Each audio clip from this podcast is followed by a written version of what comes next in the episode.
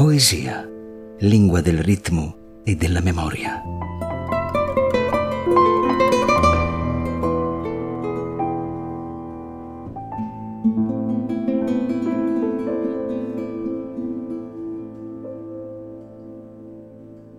Nostra ospite è Maria Borio, poetessa e dottore di ricerca in letteratura italiana contemporanea, ritmo e poesia.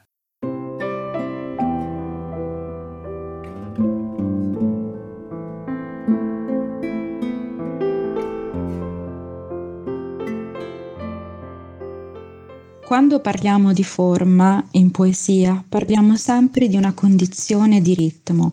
In questo senso la forma, se autentica, è una componente organica della poesia e dell'esperienza che la poesia rappresenta.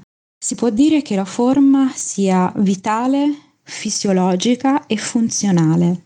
Può essere spiegata con la parola disegno, perché disegno vuol dire da un lato scopo, cioè finalità, funzione, obiettivo, e dall'altro lato vuol dire disposizione, ossia il modo in cui qualcosa è composto. Ecco allora che la forma in poesia ha bisogno di entrambi questi significati, lo scopo e la disposizione uniti. E per diventare forma, le parti di cui una poesia è composta devono portare al perfezionamento di un'esperienza, di un'esperienza che sia cosciente e questo può avvenire solo se lo scopo di un testo, il suo mm, messaggio è unito, è intrinsecamente unito alla composizione del testo, alla sua disposizione. La prima cosa non va mai senza la seconda.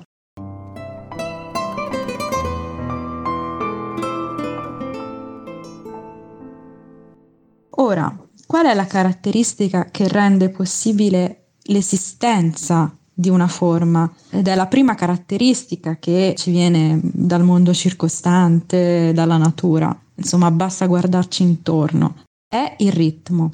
La natura infatti è piena di ritmo, per esempio il ritmo del giorno, i ritmi delle stagioni, i ritmi delle maree, ma anche i ritmi del battito cardiaco. E in natura ogni ritmo corrisponde a una sequenza stabile, a una um, organizzazione stabile. Possiamo dire che ogni ritmo naturale è una legge naturale. Pensiamo mm, alle fasi lunari, ma anche alla meccanica con cui si muovono le particelle dentro gli atomi oppure con cui funzionano le cellule.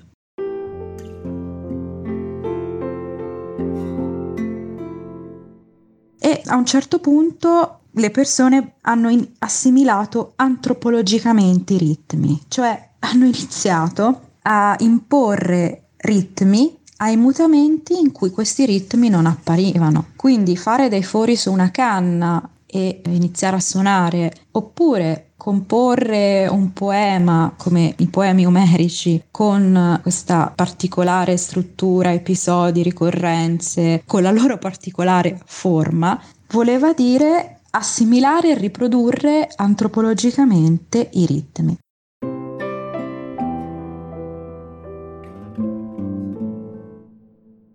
I ritmi comunque valgono sia per le arti sia per le scienze, ma c'è una differenza essenziale, cioè nelle arti è presente un'energia emotiva che mette in relazione le parti attraverso questi ritmi che sono condizioni della forma nell'esperienza, ma anche condizioni nell'espressione. Invece i ritmi in senso scientifico sono qualcosa di meramente meccanico, cioè non comportano, diciamo, una necessità di avere una forma no? nell'esperienza e nemmeno la necessità di avere eh, una eh, espressione ad essa corrispondente.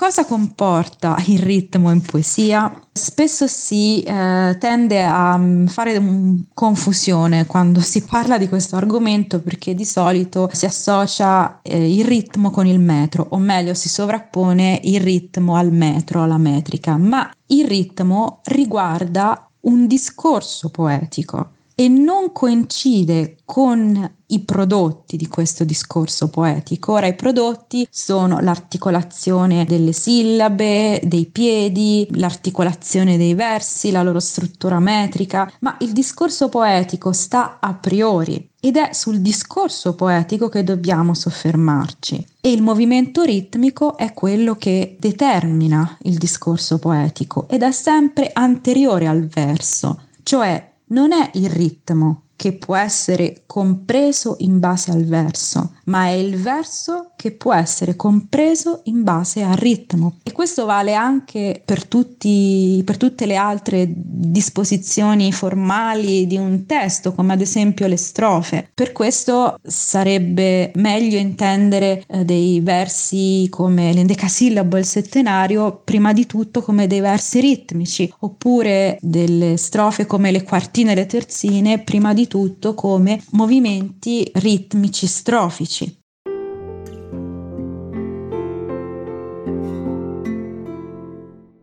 Quindi nel discorso poetico c'è un suo particolare impulso ritmico e come si articola? Si articola secondo una determinata organizzazione cinetica, cioè una sua propria energia, dell'intensità e dell'intermittenza. E questa organizzazione cinetica è diversa rispetto a quella che articola intensità e intermittenza del discorso nel linguaggio parlato, quotidiano, familiare oppure anche nel linguaggio in prosa e così via. Quindi nel discorso poetico l'energia emotiva che produce l'impulso ritmico è caratterizzata da una identità totale tra la serie ritmica e la serie semantica, cioè tra il suono e il senso. E noi possiamo dirci, ma perché? Eh, questa è un'esigenza e da che cosa viene questa esigenza? Questo è un elemento caratterizzante la forma della poesia, questa identità totale tra eh, serie ritmica e serie semantica. Ed è così che eh, la poesia nasce in quanto forma discorso poetico, ma anche forma come qualcosa di vitale, di fisiologico e di funzionale. E eh, in questa forma discorso c'è sempre un effetto di combinazioni ritmico-sintattiche di vocaboli e di figure ritmico-sintattiche.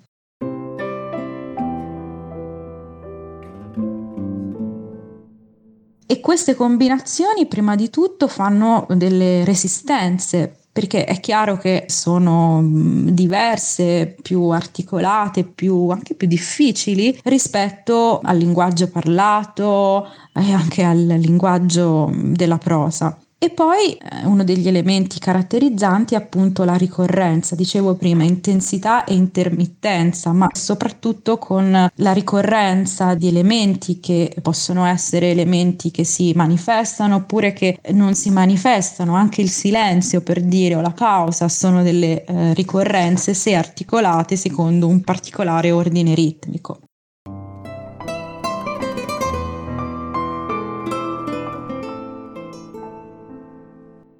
Ogni ricorrenza comporta due elementi che possono sembrare contrastanti, la novità e il ricordo, cioè di fronte a ogni pausa, a ogni chiusura, ad ogni silenzio in poesia, cioè eh, ogni volta che il discorso in qualche modo cambia, può esserci un trattino, si può andare a capo, si può lasciare uno spazio bianco oppure no, oppure si può introdurre una particolare figura ritmico-sintattica, troviamo un elemento di novità che ravviva la curiosità che ci spinge no? ad andare avanti nell'ascolto, nella lettura, però allo stesso tempo tutto quello che abbiamo ascoltato e letto fino ad ora resta lì presente, c'è un ricordo, c'è un elemento portante della nostra memoria. Il discorso poetico è intimamente legato alla memoria e in qualche modo la forma della poesia si costituisce nella combinazione tra il presente e il passato, con un impulso a seguire, ad andare avanti.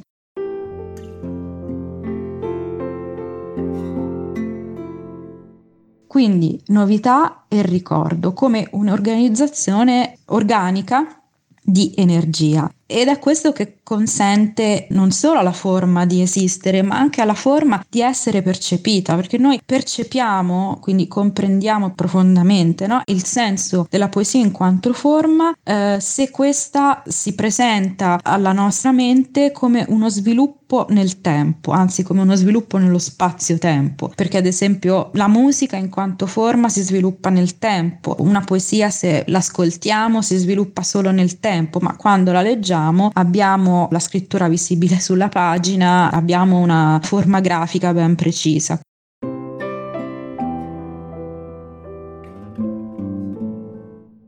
Quindi sviluppo spazio-temporale. Ed è in questa dimensione che il suono e il senso entrano nei loro rapporti, nei loro rapporti di identità. E nella loro identità vicendevolmente si chiarificano, si intensificano e si concentrano. Quindi chiarificazione, intensificazione e concentrazione. E tutto questo porta all'organismo formale che è qualcosa di vivido di cui si può fare esperienza.